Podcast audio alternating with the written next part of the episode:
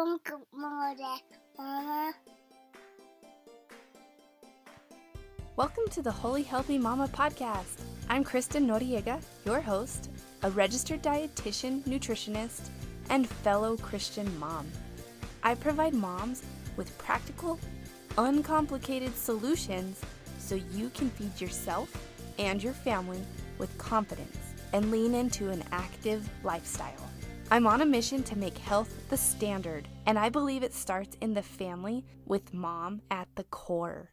So, whether you're filled with holy guacamole, the Holy Spirit, or have no idea what either of those are, I've got you covered, friend. Thanks for listening. Hey, friends, I'm so glad you made it back today. We are at episode 8 Real Food and Real Life with Kath Younger. It's going to be a good one. Lots of information about what real food is versus the alternative here of like fake processed stuff and how to incorporate it into your life as it is today. I mean, with kids, with everything you have going on, what are some easy ways to do this? Kath has some great suggestions, and I've got to tell you, I was a little starstruck talking to her because I have followed her blog for years and years and years. And I sent her a DM on Instagram and I was like, hey, I have this cool podcast. Would you want to be a guest? And she responded really quickly. And I had I didn't even imagine she would ever get back to me. but she is just full of energy. She has an amazing blog. You've got to check it out. Beautiful food photography, lots of lifestyle in there. It's really easy to get lost in her websites. Go check it out. And now I'm going to start with a moment of encouragement. Okay. C.S. Lewis said, You can't go back and change the beginning, but you can start where you are and change the ending. And so, of course, you can't change the way you have been eating in the past, but you can change where you're going to go with it, what you're going to do in the future. So change the ending of your story. Okay, let's get to this interview. I'm going to read her introduction and then we'll get going. Kath Younger, registered dietitian, writes a healthy food and lifestyle blog focusing on real meals and real food. Kath Eats Real Food, which you'll find at www.katheats.com, is a celebration of life through the lens of food. Kath was one of the original healthy living bloggers and has been online since 2007. Kath writes about everything relating to healthy living, including recipes, real meals, nutrition, workouts, home organization, motherhood, beauty, balance, budgeting, and more. Kath is a registered dietitian, a mom of two boys, Mason, seven, and Birch, one, and lives in Charlottesville, Virginia. Follow at Kath Eats on Instagram and Twitter. So, welcome, Kath. Hi, that was a very uh, lengthy introduction, but probably fitting because I've been online for 12 years now. So um, I feel like I have been on the internet half my life almost, which I wish I was only 24, but you know what I'm saying. right, right. So you have amazing an amazing blog and you take beautiful pictures and I can't wait to dive into it. But first I'm going to ask you or I'm going to tell you a joke. so, what do you give to a sick lemon? A sick lemon. Oh, I'm usually pretty good at jokes. Um something about pucker? Lemonade. Oh. That's close. I was thinking I was thinking that about lemonade, but I couldn't think of how that would be uh, incorporated. That's a good one. Right? I don't know. Why would you give? That's kind of odd to give um, lemonade to a lemon because it's like cannibalism. yeah. Anywho, here we go. So, Kath eats real food. Uh, my audience here is probably all moms or wants to be moms and is busy trying to feed their family as healthy as possible, doing whatever they can however they can. I have my baby with me, so if you guys hear some noises, that's what's going on. Sorry, that's mom life. I want to know what does it mean to eat real food? Tell us about that. Yeah, sure. So when I, I will I'll go back to the beginning of kind of my food and weight loss journey. I um, graduated from college and had put on not the freshman 15 it was more like the turning 21 30 um, and i um, had just you know gotten out of control of my portion size and my my choices and everything that goes along with dorm life and eating in college and so i uh, started cooking for myself and immediately immediately lost about 10 pounds um, and so I was encouraged because I, I realized that weight loss was possible. Um, you kind of feel like, you know, when you're a little heavier that you're just stuck there because if you don't change something, nothing will ever change. So I started losing weight and I started to read uh, women's magazines. And in the women's magazines, everything is calorie free, diet talk, package this, 100 calorie packs, you know it's it's kind of the the mentality that it's the 180 degrees to what I believe now. But I didn't know any better. And so I started using Splenda and, you know, just subscribing to that diet mentality for a while. And I wanted to learn more about nutrition. So I read this book called Superfoods Health Style. And instead of talking about health and weight loss and your and your body in terms of what you shouldn't be eating which is everything that i had read thus far it talked about real food and the foods that were proclaimed superfoods and why you should be filling your plate with those foods every day and it was this huge light bulb moment for me that you know the reason that you should have a you know bowl of brown rice with beans and nuts over a 100 calorie pack of Nilla wafers isn't the, the reason you should have that is because it has so much good for you in it. Um, it didn't have so much to do with just um, all calories are not created equal, is what I'm trying to say.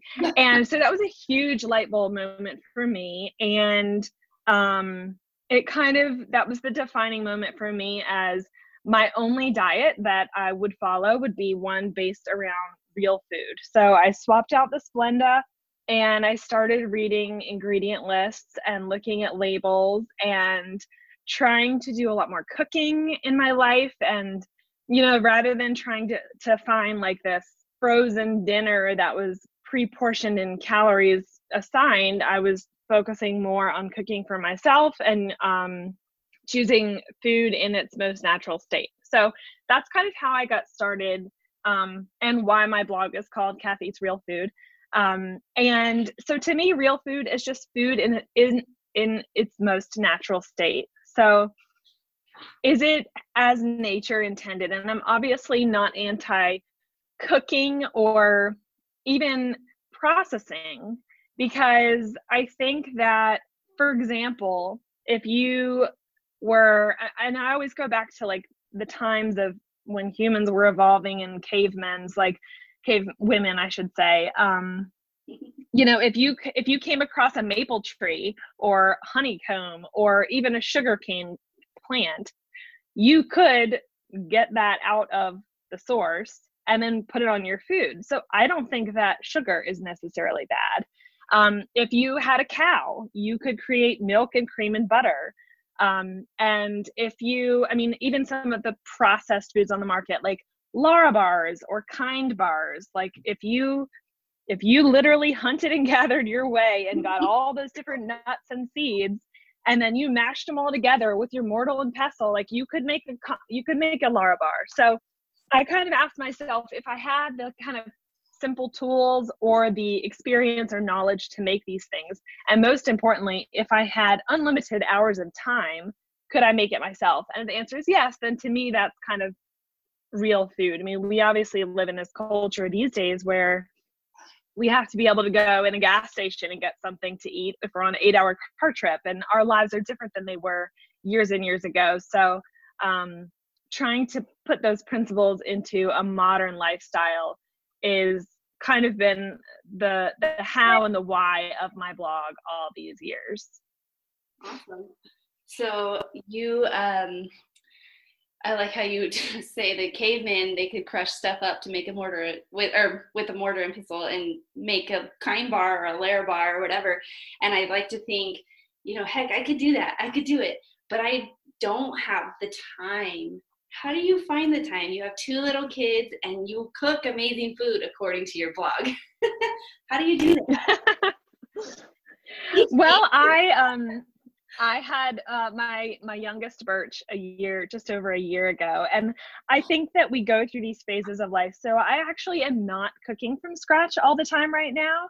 I am leaning in and using this amazing food delivery um, service that a local um, chef in Charlottesville does, and her tagline is "Food is self care," and you know when time is short, when you're going through a season of life when you don't have time, whether you're doubling up on work. Maybe you're studying for some boards. Maybe you just had a baby. Whatever your season of life is i think having that mentality of food is self-care and spending a little bit more money on something that is made for you to get the good nutrition and the nourishment and just the um, satisfaction that comes out of a freshly cooked meal even if you didn't make it yourself. So anyways i currently am still leaning in on this um, on this food service and we do most of our cooking on the weekends. When there's two of us you know my baby's crawling almost walking so he's into everything. And um, so i'm either if i am cooking during the week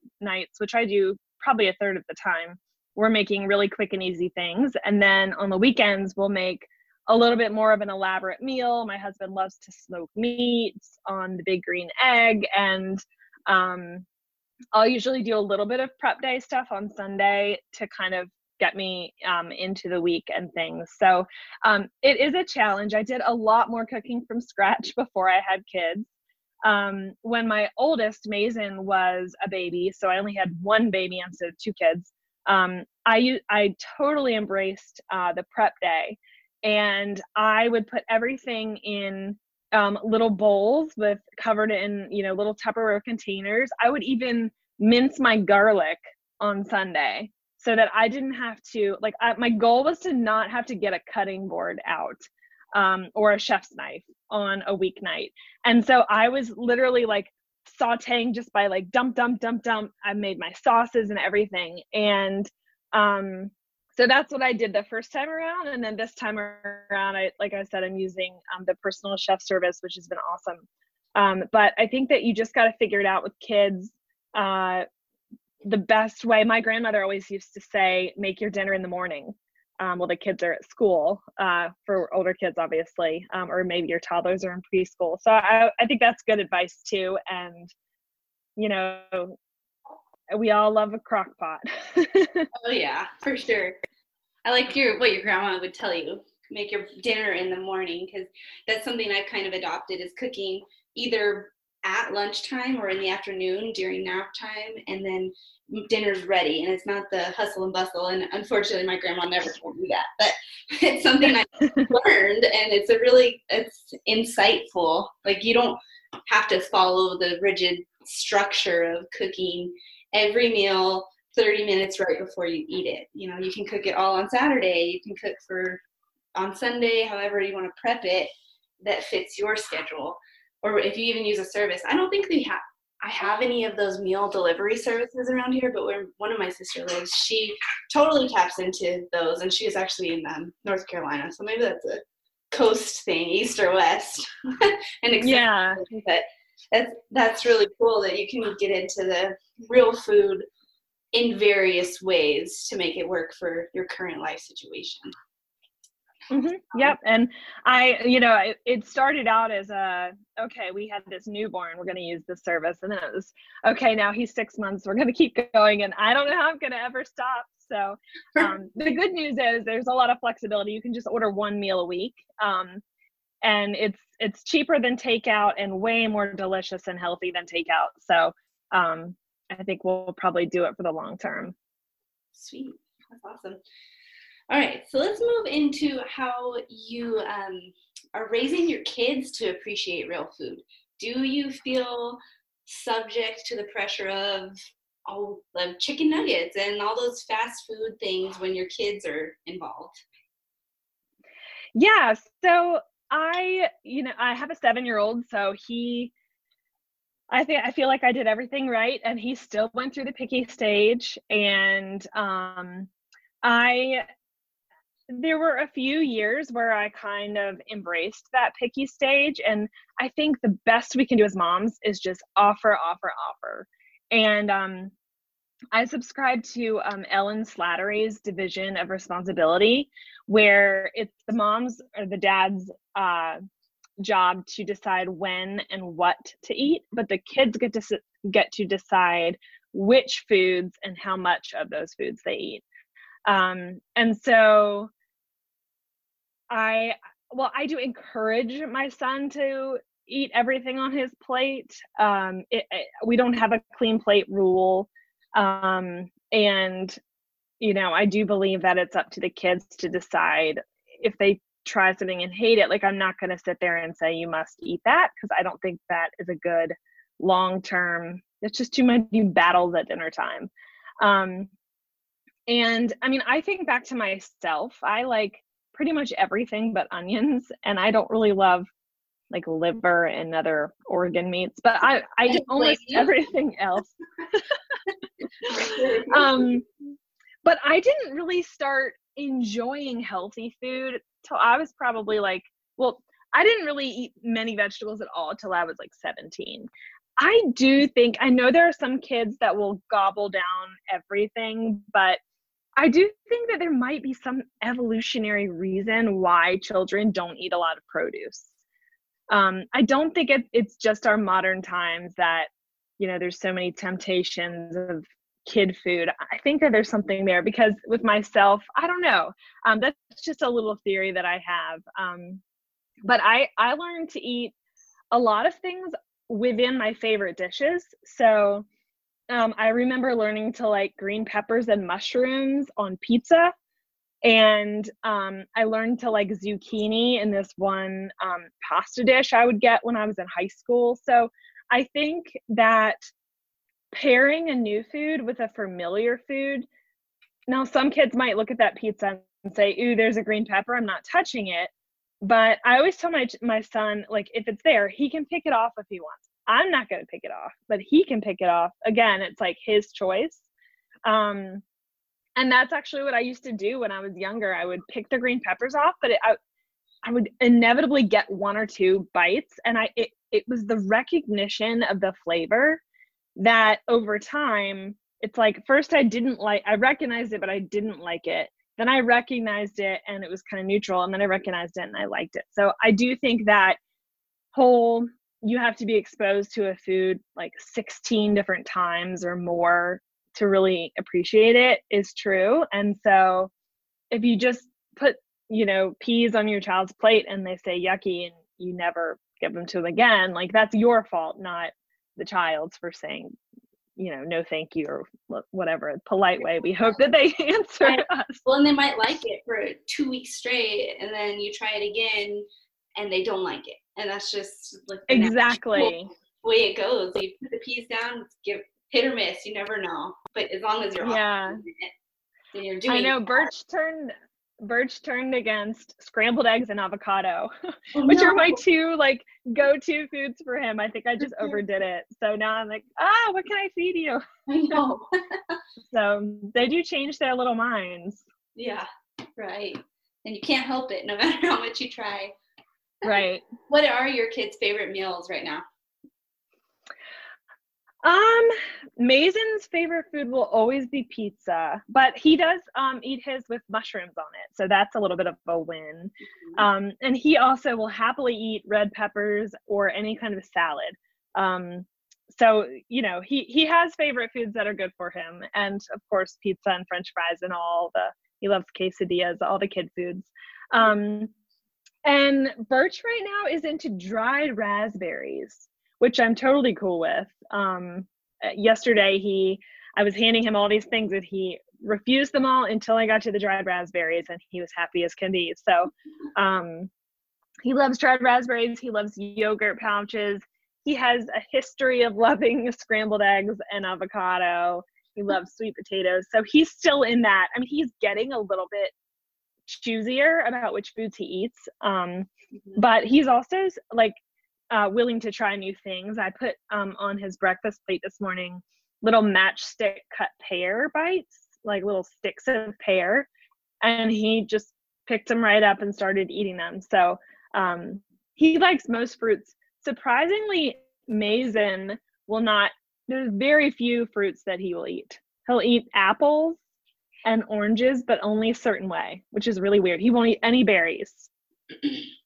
well, you know, that's kind of encouraging to hear for the average mom who can get discouraged because if they're cooking these healthy foods, preparing these amazing meals, and their kids don't eat it, well, they're not alone because you are, you know, the real food expert here, and you can encounter the same problems throughout your whole, their all your kids, their whole lives. You know, you've encountered it from day one until they're seven, your oldest one, and it's just common. And I think that's helpful to hear from from you. So thanks for sharing that yeah i think also like what if you're gonna if you're gonna introduce a new food or or let's say you have like a grown-up dish pair the grown-up dish with something you know that they like.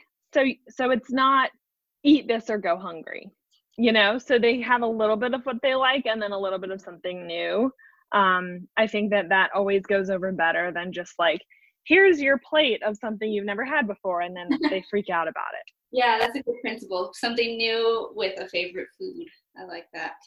Mm-hmm. give a little yeah. and get a little there. Yeah. All right. So now I can imagine that having a huge following like you do, you are often looked at as the healthy one. Do you encounter some any sort of stigma or any sort of pushback about you know when you show up to a party are do people love your food or do people push back against it? Because it's healthy and i put that in quotes. What i don't know do you have any issues with that? Um well for the longest so the, the first five years that i was writing my blog it was a journal of what i ate. Mm-hmm. and it was ev- i used to tell people it's every meal that i eat not every single thing that goes in my mouth. And so i would you know have I don't know, a cheese and cracker appetizer at a party or a handful of almonds or something, and people would say, Are you going to photograph that? Are you going to photograph that? And I would always say, No, like I'm not going to sit here and photograph like a single M&M that you're handing me. that would be boring. Um, so I think my stigma comes more towards the fact that I documented so many years of food. Um, but I've always been pretty you know i i don't i i've always subscribed to that kind of 80% of your food is healthy and then 20% is in that second category that i'm not going to say unhealthy but is you know not as healthy yeah. of a choice and so you know, I don't think anyone would ever be surprised to see me. Everyone knows I love buttercream and wedding cake and ice cream and wine and cheese. So, like, there's all these foods that, you know, they're still real food. And gosh, I'll even eat fake food every now and then. I'll have a diet Dr. Pepper a couple times a year. So, um, I, I don't like advertise it, you know, if I were to have that, but I also, if someone sees me having it, I'm just like, yeah, like a normal person has everything. Like, let's not be restrictive and let's, you know, just try to live that balanced life of, of balancing kind of the joys like of Halloween candy or Easter candy or whatever the season is with what, what is your foundation diet? What, what is, you know, the diet that you follow 80% of the time and most of the days of the week. Mm-hmm. Yeah. And you said, are you going to document it? Are you going to take a picture of it? Does that influence how you eat today still or ever again? um not not so much anymore because i when i had Mason in 2012 i very quickly realized that i couldn't photograph everything that i was eating i mean i would put him down and, and I, I I kind of joked that I spent the previous five years teaching myself to eat slowly and mindfully. And then the second you have a baby, you're shoveling food in like the only 10 minutes that you get a break, or you don't know when that time's about to end. And so that was really hard for me because I was really into enjoying and savoring food and putting it on a placemat and lighting a candle. And motherhood rocks your world. so I um I no longer had time to take 20 pictures of the same bowl of oatmeal. And um, I don't know, maybe if I'm still blogging when my kids go to college, I'll take that hobby back up. but um, in the sh- in the short term, yeah, I just, I mean, I I try to photograph most of my meals and then include them in um, just like weekly roundups. But breakfast has been a challenge um, since Birch started crawling because you know, I'm here by myself and I, a lot of the breakfasts, lunches to me are a little easier because I'm usually pulling out leftovers and they're done, ready like that. But a lot of the breakfasts that I used to eat, um, like stovetop oatmeal or pancakes, like I can't stand to make those anymore. Even scrambled eggs is like a challenge because he's, you know, crawling into Mason's room the second I turn the burner on. So I'm so um, glad to hear you say you struggle with that too. Oh my gosh yeah. Well, you know, I need to make overnight oats more. I haven't just in the evenings I'm so tired I haven't thought, "Oh, I should make breakfast for tomorrow." But they are the ultimate ultimate food for people who are too busy to cook cuz they cook overnight, you know? So, um note to self, I'm going to try to make some tonight to have tomorrow morning. Perfect. All we can do is try. yeah. That's cool. Okay, well, um, let's see. I guess that's about it. I want to respect your time here, but are there some specific, a few specific points you would like for listeners to take home from this? Yeah, I think that if your goal is to eat healthier and to eat more real food in general, I always say that your number one tool is a fully stocked refrigerator if you don't have a fully stocked fridge, when you're hungry, you're going to look in there, you're going to go to the pantry, you're more likely to order takeout, you're more likely just to like have an unsatisfying slash unhealthier meal. So go ahead and, you know, buy the salad greens. And um, I also think, like we mentioned in the beginning, a lot of people, like I know that buying the pre chopped sweet potatoes is probably three times as expensive as buying the sweet potato myself and chopping it up. Like we all know that.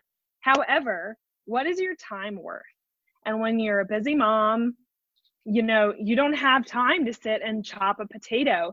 And if being able to take one of those packaged, pre cut, quickly toss them in olive oil, salt, and pepper, get them in the oven means that your family is going to have really healthy, fresh, big sweet potato wedges or cubes you know spend the extra two dollars um, on on the pre-cut stuff um, and if your budget literally won't allow any of that kind of stuff then utilize that prep day and do as much as you can. Maybe it's not sunday maybe sundays are sacred for you.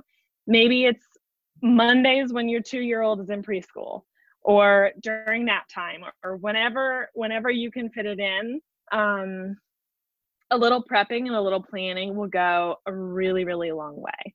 Um, I also was making my meal plan and grocery list in the 10 minutes before either me or my husband was about to leave for the grocery store.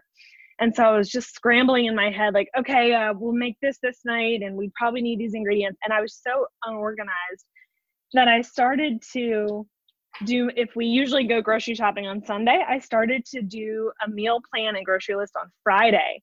And just having that time to like think it through and do a little bit more planning meant that Sundays and the grocery shopping was just so much more of a peaceful process. And that little bit of planning stretched us so far. Um, so I really think do not procrastinate is my number one tip on all of these things. Mm-hmm. Um, because a little planning goes a very long way when it comes to healthy eating. Yeah, it gives you that flexibility throughout each day in itself to execute your plan if you have it in exactly yeah And I really love Yeah. what you said about um, like time versus cost of foods. If you have to buy the packaged, cut up butternut squash, well, good for you because you are feeding your family something that is nutritious and healthy. And, you know, you're just doing what you can to get them food that's going to nourish their bodies. So, hmm And it's it's even though it's a little bit more expensive than the food in its raw ingredient, it's probably still less expensive if you took the family out for sweet potato fries at a restaurant, you know, as like a, another version of that same potato, or you bought the pre-made fries that you bake. You know, let's try to let's try to find the middle ground of the fresh, real food, but the the convenience of having it cut for you, or the cheese that's already grated or the salad in a bag that's already cut and washed and all of that stuff. It's so nice these days that they have the kale cut and washed in a bag, which five years ago you couldn't find. You had to buy it in the whole stalk and then prepare it yourself. So mhm. um, it's it is good. It's been great that healthy eating and nutrition has really come into its own over the past five to ten years and so many things that were once impossible to find at the grocery store everyone can get like cauliflower rice you know? Yeah. so um uh, we're lucky that we live today where where healthy food is um a lot more readily available. Hmm Yes, we are lucky, aren't we? And that we get to feed our little ones real foods and teach them how to appreciate it and grow them. So, yeah, thank you for all of your insights. And I just really appreciate you talking with us today to teach us a little bit about how to incorporate more real foods and some of your best practices. And um, yeah, that's it. So, have a good one. great well take care of that sweet little baby All right, thanks. All right, thanks for listening to Holy Healthy Mama. If you loved the show, please leave me a five star review. It will help with the show's visibility, initial and long term success, and it will make my heart happy. All right, friends, love your babies, say your prayers, and eat your green.